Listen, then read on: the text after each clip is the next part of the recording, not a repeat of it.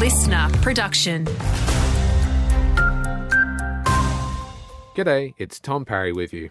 There's been another fatality on our country roads, this time at Denver in the Hepburn Shire. The victim lost control on the Daylesford Malmsbury Road just after midnight, crashing into a tree before their car burst into flames. Police are yet to determine the exact cause of the crash. Victoria's government has raised concerns with their federal counterparts over proposed industrial relations reforms. Spring Street is particularly worried about bargaining laws. Treasurer Tim Pallas fears the changes will allow unions to draw out pay talks. The concerns come after paramedics threatened industrial action over Ambulance Victoria's latest enterprise agreement.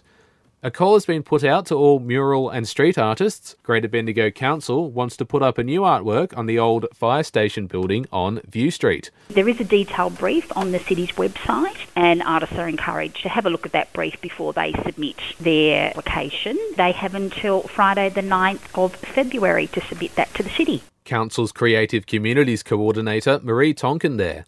Briefly, concerns have been raised about the lack of access to cash in Red Cliffs, with the community's two ATMs reportedly running out of money frequently.